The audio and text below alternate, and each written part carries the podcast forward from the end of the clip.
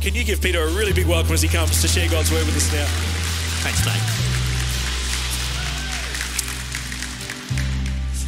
Thanks, church, and uh, thanks, Nathan, as well.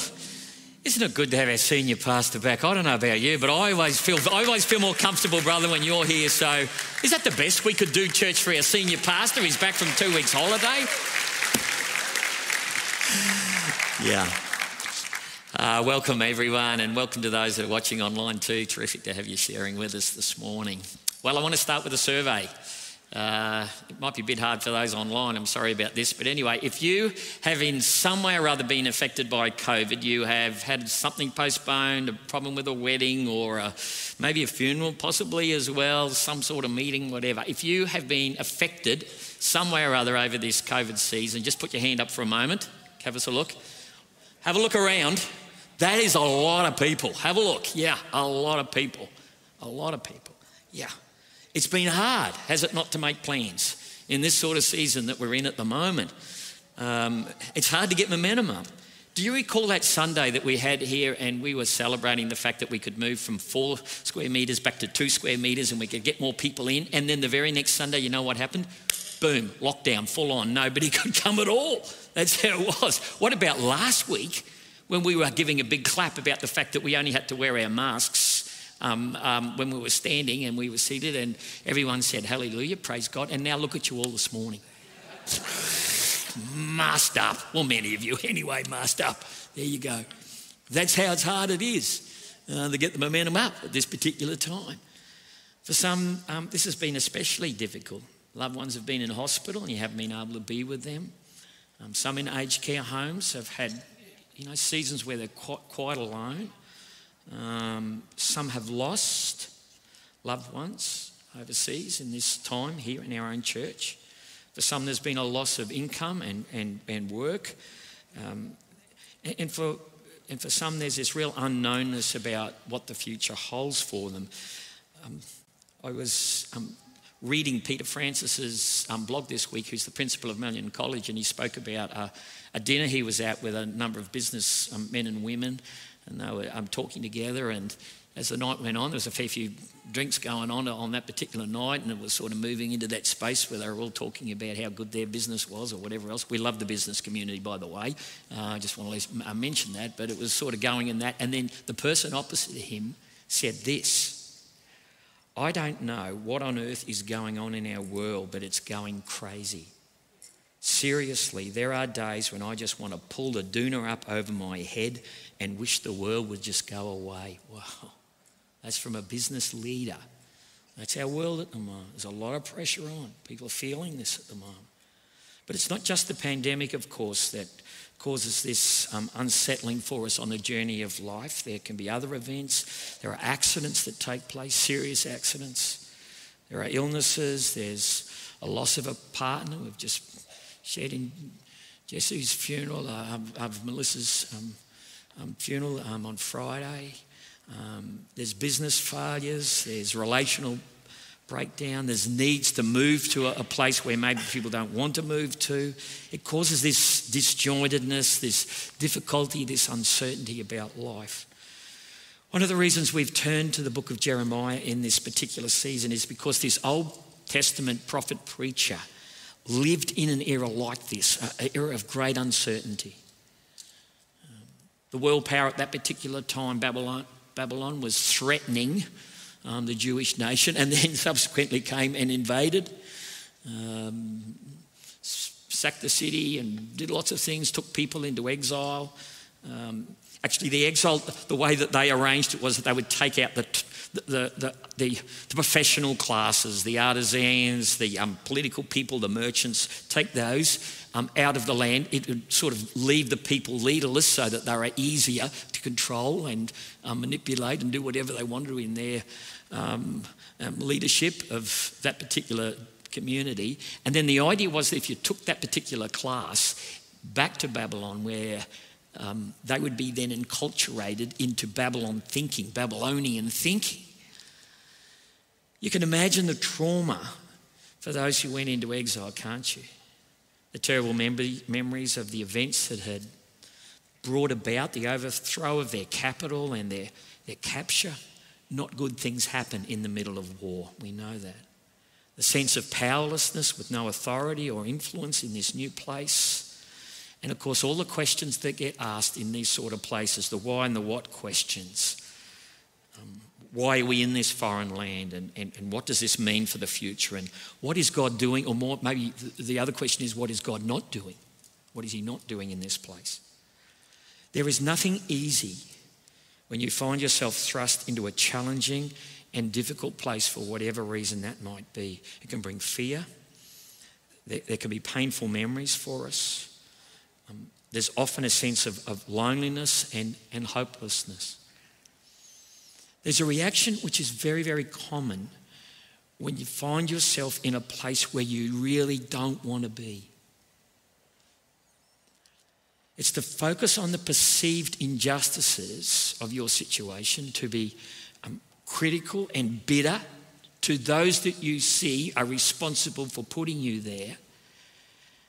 Um, for, for those taken into Babylon, there was actually a common complaint about their lot of suffering, which they saw had been caused by God's unfair treatment of them.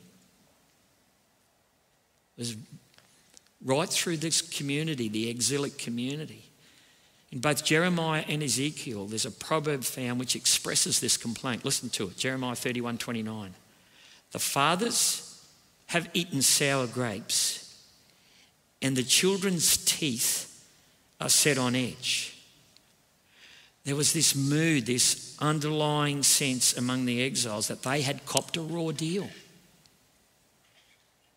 We do not deserve such poor treatment. It was the, sin, it was the sins of others, those of our ancestors, who got us into this mess. And we're the ones who've got to live with the painful consequences of, of others' actions. Now, hear this this morning. It's okay to express our, our sorrows and our tears in the place of suffering. That's okay. But when that moves into accusations or of God's injustice, that we've been treated wrongly, or, or in the pit of self pity, we accuse God that He does not care or He is not interested in our well being, then you're actually embarking on a path which mars your relationship with God. It renders you ineffective for service.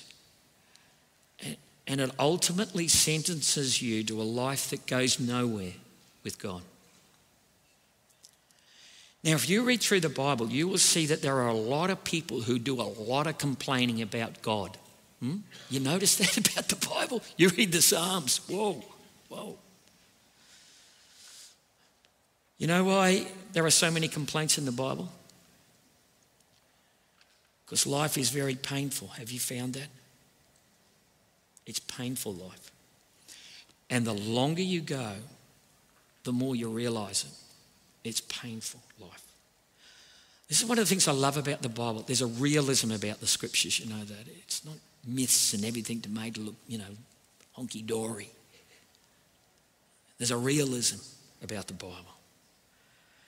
So this morning, I want to look briefly at a time in Jeremiah's life when he was in a tough place and he let his dissatisfaction about his situation be known to God. Jeremiah 15, verses 16 to 18. Let me read. When your words came, I ate them. They were my joy and my heart's delight. For I bear your name, Lord God Almighty. That's a nice way to start, isn't it? It's a good way to start. Yeah. He loves the word of God. He's feeding on it, sharing it. Verse 17 I never sat in the company of revelers, never made merry with them. No drunken nights for me. I sat alone because your hand was on me and you would fill me with indignation. I would not get caught up with the godless. He's a righteous man, a godly man. Then, verse 18, get this. Why is my pain unending and my wound grievous and incurable? You are to me like a deceptive brook, like a spring that fails. Now, these words obviously came at a low point in Jeremiah's life. where there had been this deafness to his preaching by a hard hearted people over such a long period of time. There were constant attacks on his character. And the, and the seeming lack of vindication by God had him telling God that he was like one of those streams that you see in the distance, you know, that they look like waters flowing through them, but when you get close to it, it's bone dry. In other words, God, you're a faker. You promise, but you don't deliver. Now, that's a pretty big accusation to make about God, don't you think so? From this deeply godly man. Don't think this word this morning is just for those who are young in the faith, folks, who run into a bit of suffering. This is for all of us on the journey of life because it's hard. It is hard. The Bible is full of complaints from many godly people. It's very biblical to take things up with God in prayer. Just, just hear that this morning. Jeremiah was doing the right thing. But the key lies then in how we respond when then God speaks in return, when we raise the issue, and then what he says in reply. This was God's reply to Jeremiah at this time. Jeremiah 15 19. Therefore, this is what the Lord says If you repent, I will restore you that you may serve me. If you utter worthy, not worthless words, you will be my spokesman.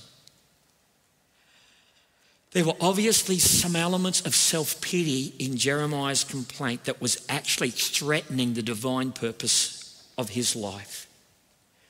It is very, very difficult to serve God when our hearts are saying, God, you are not trustworthy. God, God's not offended or, or God's not dismissive of these sort of complaints. But He does not want us to stay in that place because long term bitterness crushes faith. Did you know? It crushes faith. And it renders us ineffective in our service for Christ. God wants us back on our feet. Did you know that? In this place, in this sort of time, when it's like this. He wants us back on our feet and ready again for more holy missions, however difficult they may be.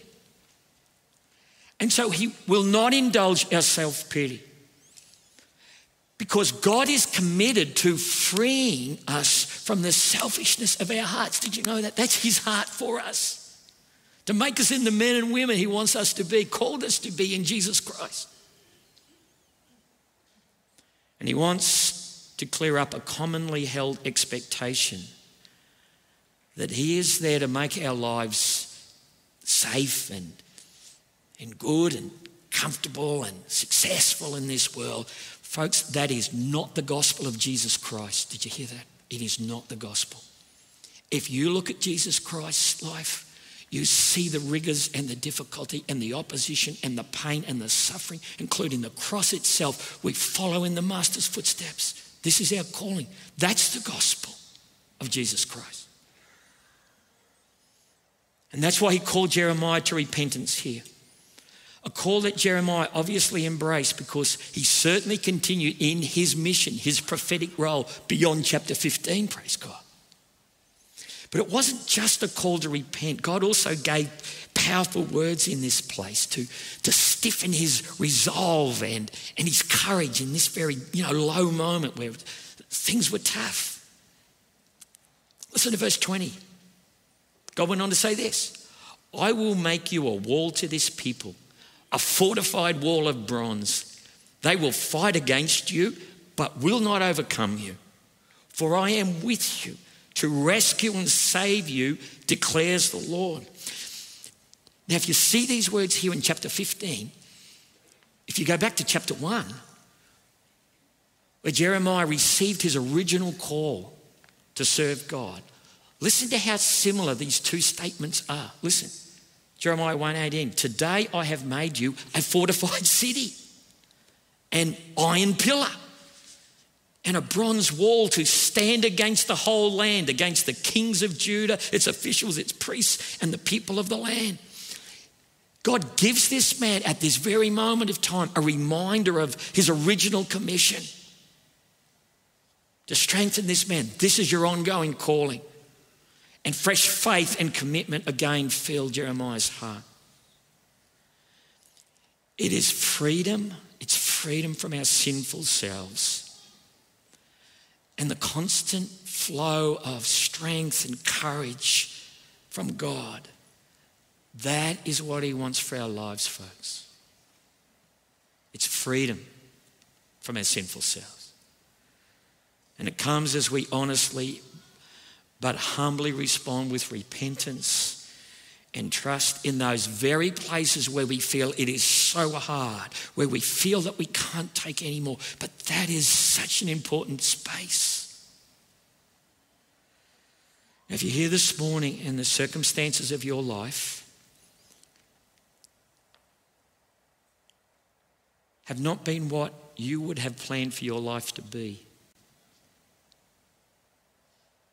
you may have even tried to serve God but it only brought suffering and apparent failure, and your heart's wounded. Your service has ceased, and frankly, you feel that God let you down.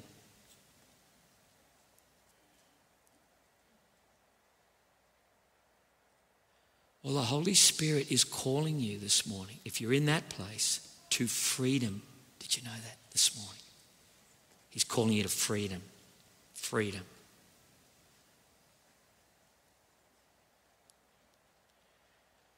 It calls for humble repentance.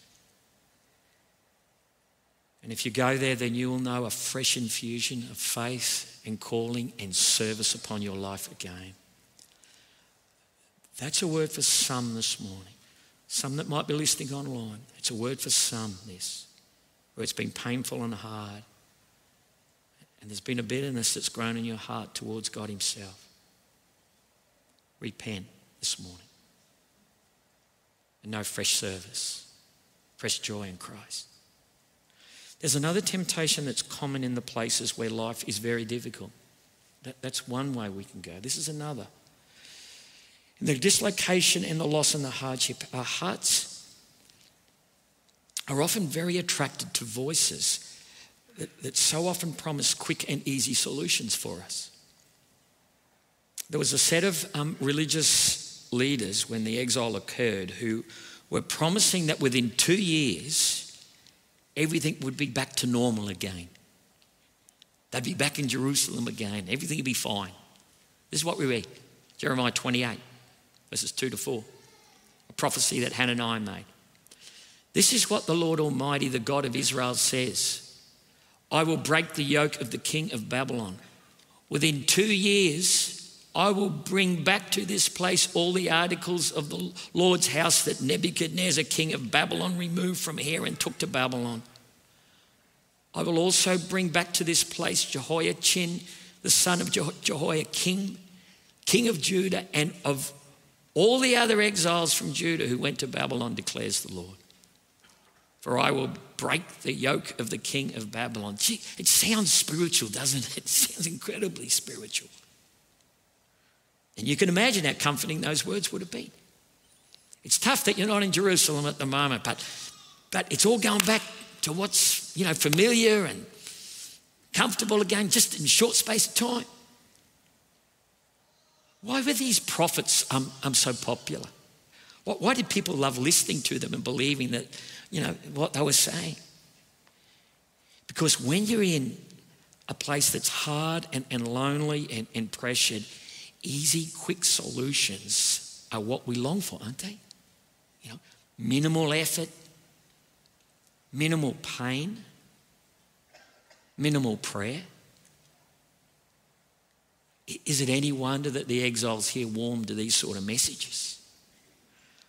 The only problem, of course, is that these voices were totally false, totally wrong. They were not speaking what God had said at all. Listen to what Jeremiah says in Jeremiah 29, verse 8. Yes, this is what the Lord Almighty, the God of Israel, says. Do not let the prophets and diviners among you deceive you. Do not listen to the dreams you encourage them to have. Did you hear that? The people were actually wanting this. They were saying, yeah, let's, let's, this, is, this is what we're after. Keep dreaming those sort of dreams. Jeremiah says in verse 9, they are prophesying lies to you in my name. I have not sent them, declares the Lord. Have you ever wondered why people stand up and tell lies? Ever wondered that? It's because people love to listen to people who make it sound so simple and easy. You'll be back on track in no time at all. Do these four things or three things or whatever it might be, and you'll have it all together in no time at all. Believe this, and, and your life will soon be fantastic. People love it. People love it. And those who teach and preach it love it. That because it brings them to be at the center of attention. They enjoy the kudos, being God's mouthpiece full of spiritual authority and, and insight. The false prophets, the super apostles, if we want to put it in a New Testament context, the spiritual stars, they always seem so appealing and they are quick to attract others. And in all their spiritual superiority, they're quick to criticize and attack those who are God's true messengers Always goes together, those two things. One of these false prophets, prophets called Shemaiah had sent a, a, letter of complaint to the priests in Jerusalem. Listen to this. Listen to this. Jeremiah 29, 26. The Lord has appointed you priest in place of Jehoiada to be in charge of the house of the Lord. You should put any maniac who acts like a prophet into the stocks and neck irons. So, why have you not reprimanded Jeremiah from Anathoth, who poses as a prophet among you? He has sent this message to us in Babylon. It'll be a long time. Therefore, build houses and settle down, plant gardens, and eat what they produce. I found it so interesting, so interesting that all the predictions that Jeremiah had made about God's judgment coming upon the people of Judah prior to the invasion of the Babylonians.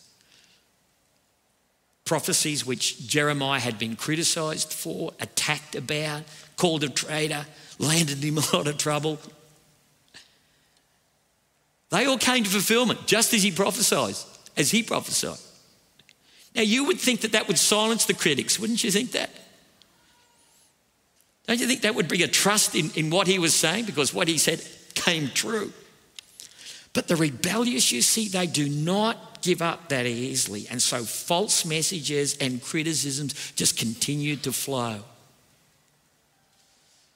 But over time, this is what you always find over time, false hopes, easy solutions that they promise, they're always exposed for what they are. They're always a set of half truths, they're lies, they're fabrications, they're misinformation, and the pride and deceitfulness of their characters comes to light. We see it again and again and again through the history of our world, through the history of the church, in fact. The trouble, of course, is that false teachers do enormous damage. They encourage people to escape reality and to avoid the long, arduous path of repentance and humble obedience throughout a lifetime. They cause distrust and they cause doubts about those whom God has really appointed to speak and guide and they set people on paths which inevitably lead to disillusionment and disengagement from holy mission. Because that's what happens. You listen to the false prophets, you end up being disillusioned, and you think, wow, this doesn't work. If you feel dislocated this morning, just be cautious. You be cautious. We need to be cautious about anyone or anything that promises the easy solution, the, the quick return to the place where you feel comfortable and at home. To, to be wary of those with critical, be so wary about those, with the critical and the judgmental spirits towards those whom God has appointed to guide in troubled times. Be cautious, be cautious. Neither of these paths remaining in the immobilizing self pity and the complaints of divine uh, uh, injustice, that path, or on the other hand, embracing some quick fix solution by those who love their own spiritual glory. Neither of those are God's path for those who find themselves in the unfamiliar and the uncomfortable places. God had a plan. He did have a plan for his people in exile. Actually, he had incredible plans. Right in the midst of all these uncertainties and the dislocations of their lives. Listen to what Jeremiah, the true prophet, wrote to those who found themselves in Babylonian exile. Listen to this Jeremiah 29 4 to 7. This is what the Lord Almighty, the God of Israel, says to all those I carried into exile. Actually, if you go back to verse 1, it talks about Nebuchadnezzar carried them into exile. Here it actually says, I carried them into exile from Jerusalem to Babylon. Build houses and settle down. Plant gardens and eat what they produce. Marry and have sons and daughters. Find wives for your sons and give your daughters in marriage so that they too may have sons and daughters. Increase in number there, do not decrease. Also, seek the peace and prosperity of the city to which I have carried you into exile. Pray to the Lord for it, because if it prospers, you too will prosper. What a radically different message Jeremiah gave to the exiles than the false prophets. Don't put your life on hold in exile. Don't do that. Don't disengage from the every, everyday routines and responsibilities of life. Don't, don't give up or, or, or believe in some quick fix solution. You have to start building right where you are, right where God's taken you. You've got to build there. It's actually going to be a long stay there.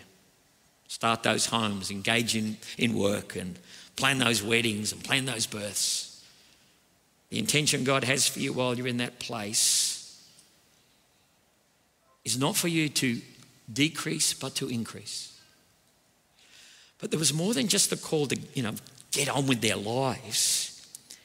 God wanted them to pray for the peace and prosperity of Babylon. Now, you think about this, and think about this even the context we are at the moment.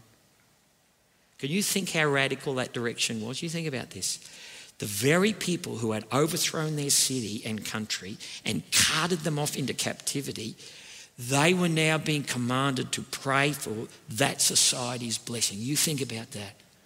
Because when people do invasions, not good things happen. Do you know that? We see that all around us in the wars. Terrible things take place. How radical is this? Pray for those who have done those things for you. Pray for their society to be blessed. It was true then as it's true now that blessing our enemies is the surest way to experience God's blessing in our lives. Did you know that?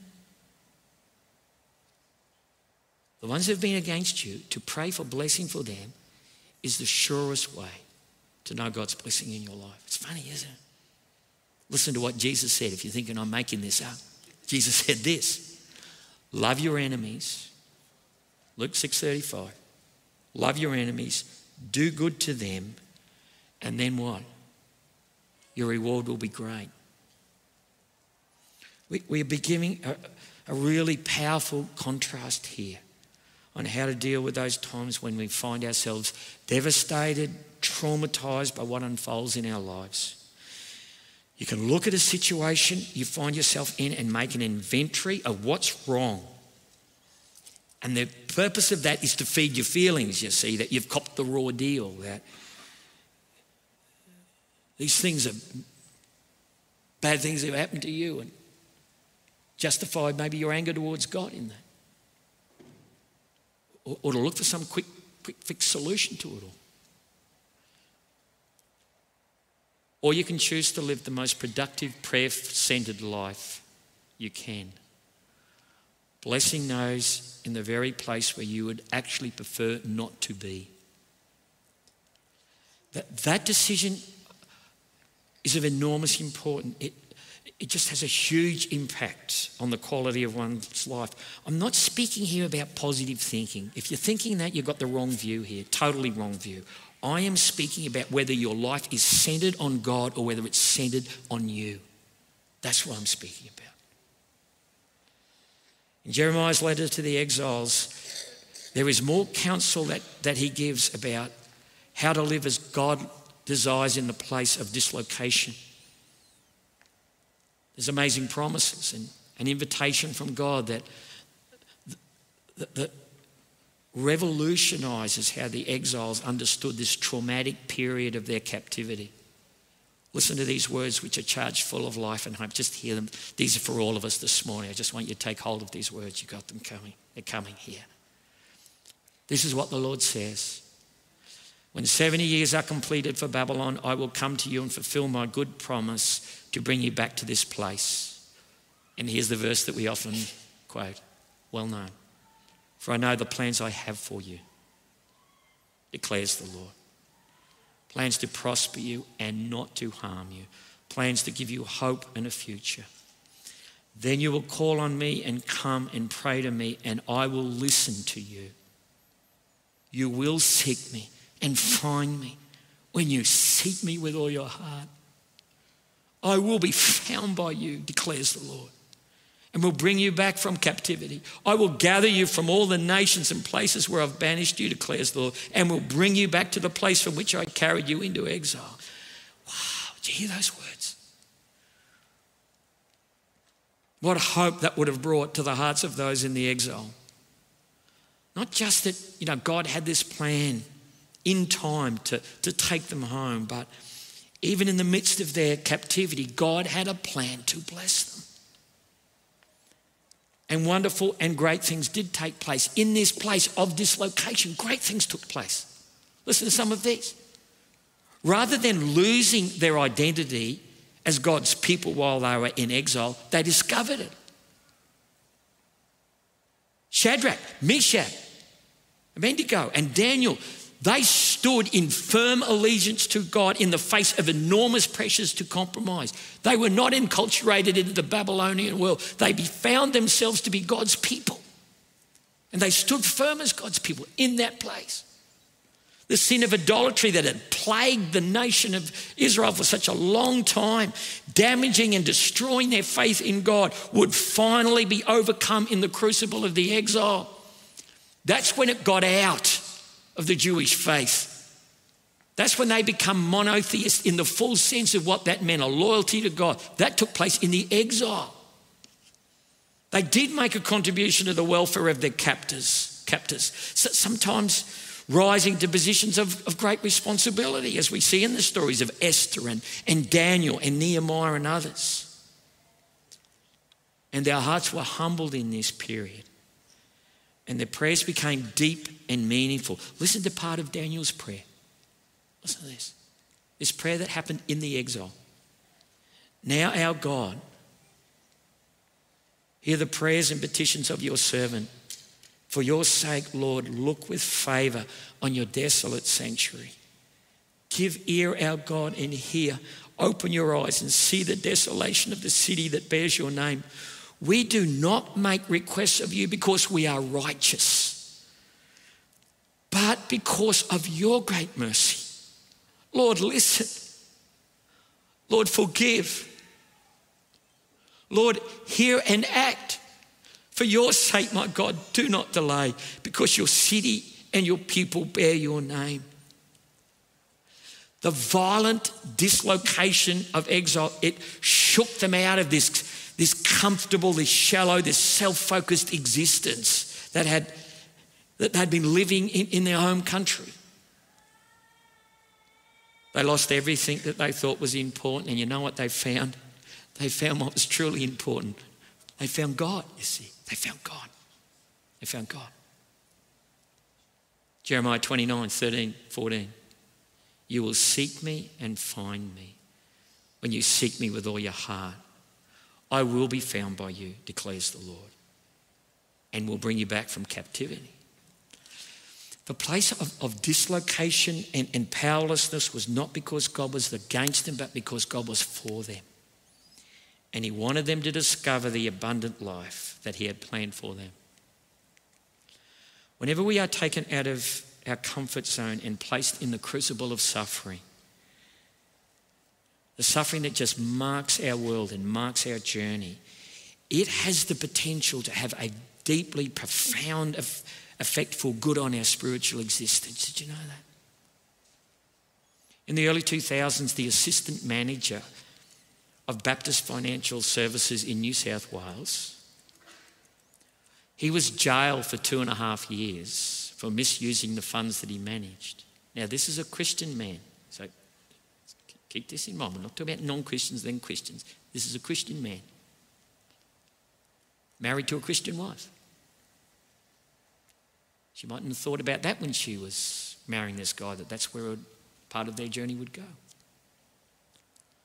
This is what he said when speaking of that season of his life.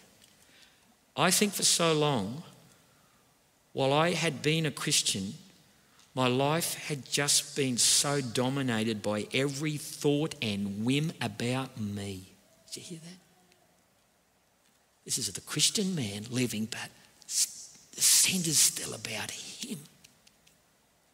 Yet when I was brought to that point of brokenness, having lost my whole reputation, God put me in a place where I couldn't rely on myself anymore.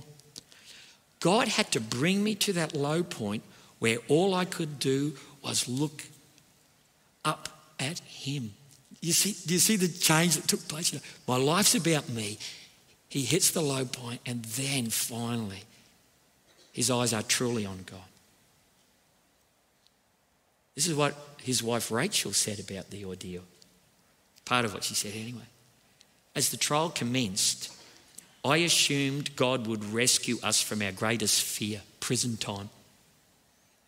It was a really long process of recognizing that I had a very wrong concept of who God was. I had seen, now remember, this is a person who grew up as a Christian, loved Jesus a long time. I had seen God more as a fairy godmother who could fix things and wave a magic wand and make things better. But the reality is that we make mistakes and we have to face the consequences of those choices. And to be honest, I think real growth came for me in trusting Him through the consequences rather than avoiding them through them. So instead of a miraculous verdict, yeah, I'm not guilty, which would have been wonderful in a lot of ways, we have learned so much more going through it rather than being delivered from it. Isn't that an interesting observation about that experience? We learn so much more going through it rather than being delivered from it. Illness, accident, job loss, divorce, dislocation, disaster, death of a loved one, our very failures and mistakes, you see, and, and we all make them. Even our sins. This is the incredible thing about God. They can take us to a place, I know, where we would rather not be. I understand that. But when you find yourself there, you've got a choice.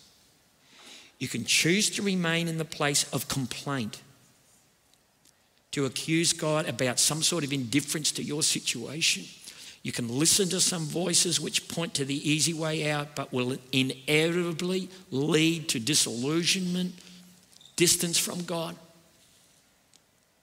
Or you can choose the long road, the long road of repentance and obedience, building afresh, seeking the welfare and the blessings of others, right where you find yourself in that place and seeking the Lord more deeply than you have ever sought Him before in your entire life. This does not mean you're going to be spared pain. That's what I'm, i want you to hear that so clearly this morning.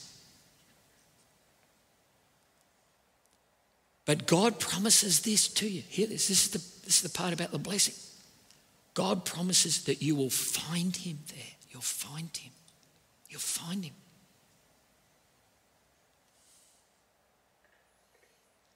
That He'll bring about the godly changes and transformation in you that He is wanting to bring in your life as you go through the journey in our painful world. And that He will finally bring about a glorious conclusion. It's a great ending for us, folks. You do know that in Jesus, however hard this life is. It's a great ending. His promises really are rock solid, sure. You just got to understand them correctly, but but hear this promise. It's true for us this morning. For I know the plans I have for you, declares the Lord. He loves us, as we heard in communion this morning. You heard that, didn't you? He loves you incredibly. For I know the plans I have for you. This is for you, every one of us. All those online, it's for every one of us. Declares the Lord. Plans to prosper you and not to harm you, plans to give you a hope and a future. It's life in Him, life in Jesus Christ. That's what He wants for us. As we conclude this morning, I just wanted to take some time just to pray briefly about the things the Holy Spirit has been wanting us to hear this morning. There are individual matters for, for us to bring, and you know what they may be. I pray the Holy Spirit's been bringing those to your mind as you've been listening to His word this morning. But we as a church, too, along with the wider church of Jesus Christ, we find ourselves in a season full of dislocation and difficulties. As, as does our community and nation and the world for that matter. And so, what we need to do in that place is what? We need to call on the Lord. Isn't that right? That's what we do as God's people. We call on Him. And that's our responsibility, our special responsibility, our nation. Because there's a lot of people in our nation who don't know that they're meant to call on the name of the Lord, aren't able, don't have a relationship. This is our calling, church, and it's an important one. And He is listening, and He will help us and bless us as He promised. He will. So we're ready to pray. Come, let's pray. Let's pray together. I invite you to do that now. Just four things to pray for this morning. Oh Lord, hear our prayers. We come into your holy presence. I know you've been with us, Lord, but in the sense we just join together now. Throne room of heaven that's been opened up through Jesus Christ, our Lord, who actually takes our prayers to you, our Heavenly Father. Thank you. Lead us now, Holy Spirit. For those here this morning and those that are online, you find your place, you find yourself in a place where you're really struggling um, with the circumstances of your life. Things have not turned out as you would have thought they would, and there's a complaint being expressed, or maybe a complaint that's hidden in your heart. A complaint about God's indifference. Well, this morning, Jesus wants to set you free and recommission you for service. Nothing changes in the circumstances, but everything changes in the heart. It's a very simple, short prayer, but it can be so powerful this morning if that's where you are. Listen, you pray this prayer. Oh Lord, forgive me. And help me to trust you completely. Such a simple prayer, but it's so powerful. Folks. For those here this morning listening to voices who seem to have all the answers or suggest ways to, you know, to dodge the pain or to seek to seed suspicion in those appointed by God, then Jesus wants to save you from disappointment.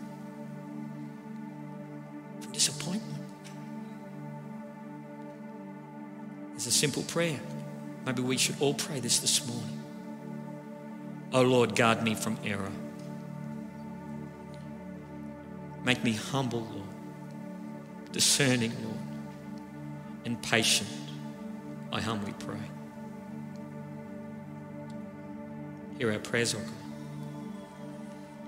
For those who are in the place of long obedience, enduring the trials just day after day after day, serving those who are hard to serve, loving those who have wronged and injured us waiting for change to come. And Jesus wants to strengthen you again this morning. I pray you've been hearing that as this word's been preached. There's a prayer for you to pray, for us to pray. Oh Lord, help me to hold on to you day by day and to keep trusting in your plans to bless. Hear my prayer, oh God. And finally, for us as a church in this season of great disjointedness and trial in our community and world, Jesus wants us to pray with great faith, great faith, church, for a great work of His Holy Spirit, even in the midst of our broken, damaged, painful world. I use some of the words of Daniel. Oh Lord, listen. Lord, forgive. Lord, hear and act. For your sake, my God, do not delay. Because we long for your name to be lifted high. Oh Lord, awaken our land, awaken our We pray these prayers in the name of Jesus Christ, who through his death and resurrection has conquered all things, who reigns this day over all the heavens and the earth. We pray these prayers in his name. Amen. We come now, church, to sing a song. I pray this will encourage our faith and trust in Jesus Christ, our belief in what he's doing, even when we do not see him working, that our faith will be in him and who he is and his character and what he does. So come, church, let's stand, worship our great God together.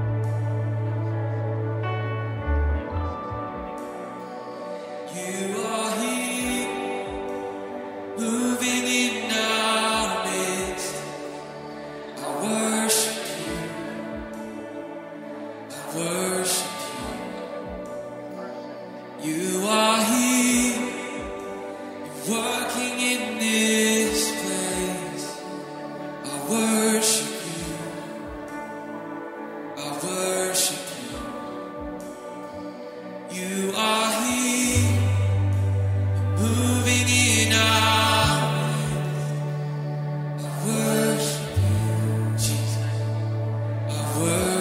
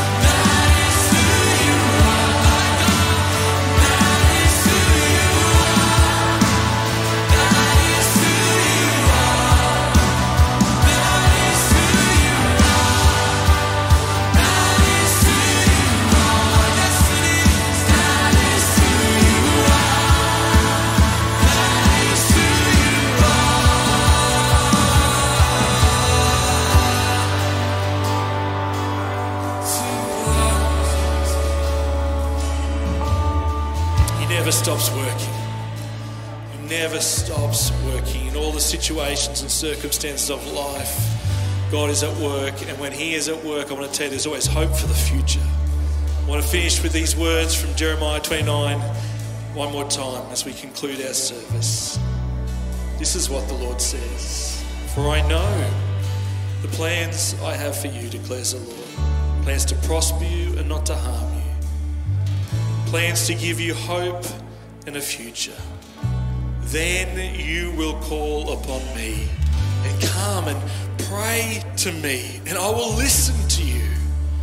You will seek me and find me when you seek me with all your heart. This is God's desire for each and every one of us that we would seek Him with every part of our being, all of our hearts. And so I want to invite you again this week, individually, just to seek God. Whatever the situation or circumstance you might be in, God's desire is that you would just turn to Him, seek Him. And for us corporately, I want to invite you, come, pray with us this week as we pray for our world. As we ask God to move in situations and circumstances where there so often seems like there is no hope, but we have the hope in Jesus. So come, join with us as we pray together. Let me pray to conclude our time together. Heavenly Father, we thank you that you're always moving, that you're a miracle working God, that you're always working out your plans and your purposes. And Lord, thank you that it's in that place of, of often trial and suffering, Lord, where you do your deepest and greatest work in our lives. And so I want to pray, Lord, for some who are in that place this morning, you'll bless them, you'll encourage them. Just right now, by your Holy Spirit, you'll draw so near. Help them, Lord, just to keep trusting you, keep looking to you. Have faith, Lord, that you're moving in their situation, circumstances. We do that for our world, our city, our nation, our world, Lord. In the midst of the troubles and trials, Lord, you are moving. You are working out your plans, and you have a mighty plan. Lord, there is great hope for the future as we look to you, Jesus, just as we seek you this week, Lord, individually, corporately. We want to seek you with all of our heart, Lord. We need you, great God. We need you so desperately in our lives, in our world, in this community, great God. And so we want to pursue you again this week with all of our heart. And so we ask, Lord, I pray for your blessing now on each and every one here this morning, Lord. Just bless, Lord, I pray this week ahead. May we be so aware, Lord, that you'll never leave us or forsake us. Your nearness with us, we pray. And we ask this in Jesus' name. Everyone said, Amen. Please be seated. Thanks for sharing with us today. If you'd like prayer, our prayer team down the front here. They'd love just to pray for you over any circumstance. Uh, if you're online, make sure you email through to prayer at bridgeman.org.au. We'd love to pray for you as well. Our Connections Lounge is opening up in the back corner. If you're new this morning, head over there. We'd love to welcome you. Grab your coffee as well. But God bless you. Thanks so much for sharing with us.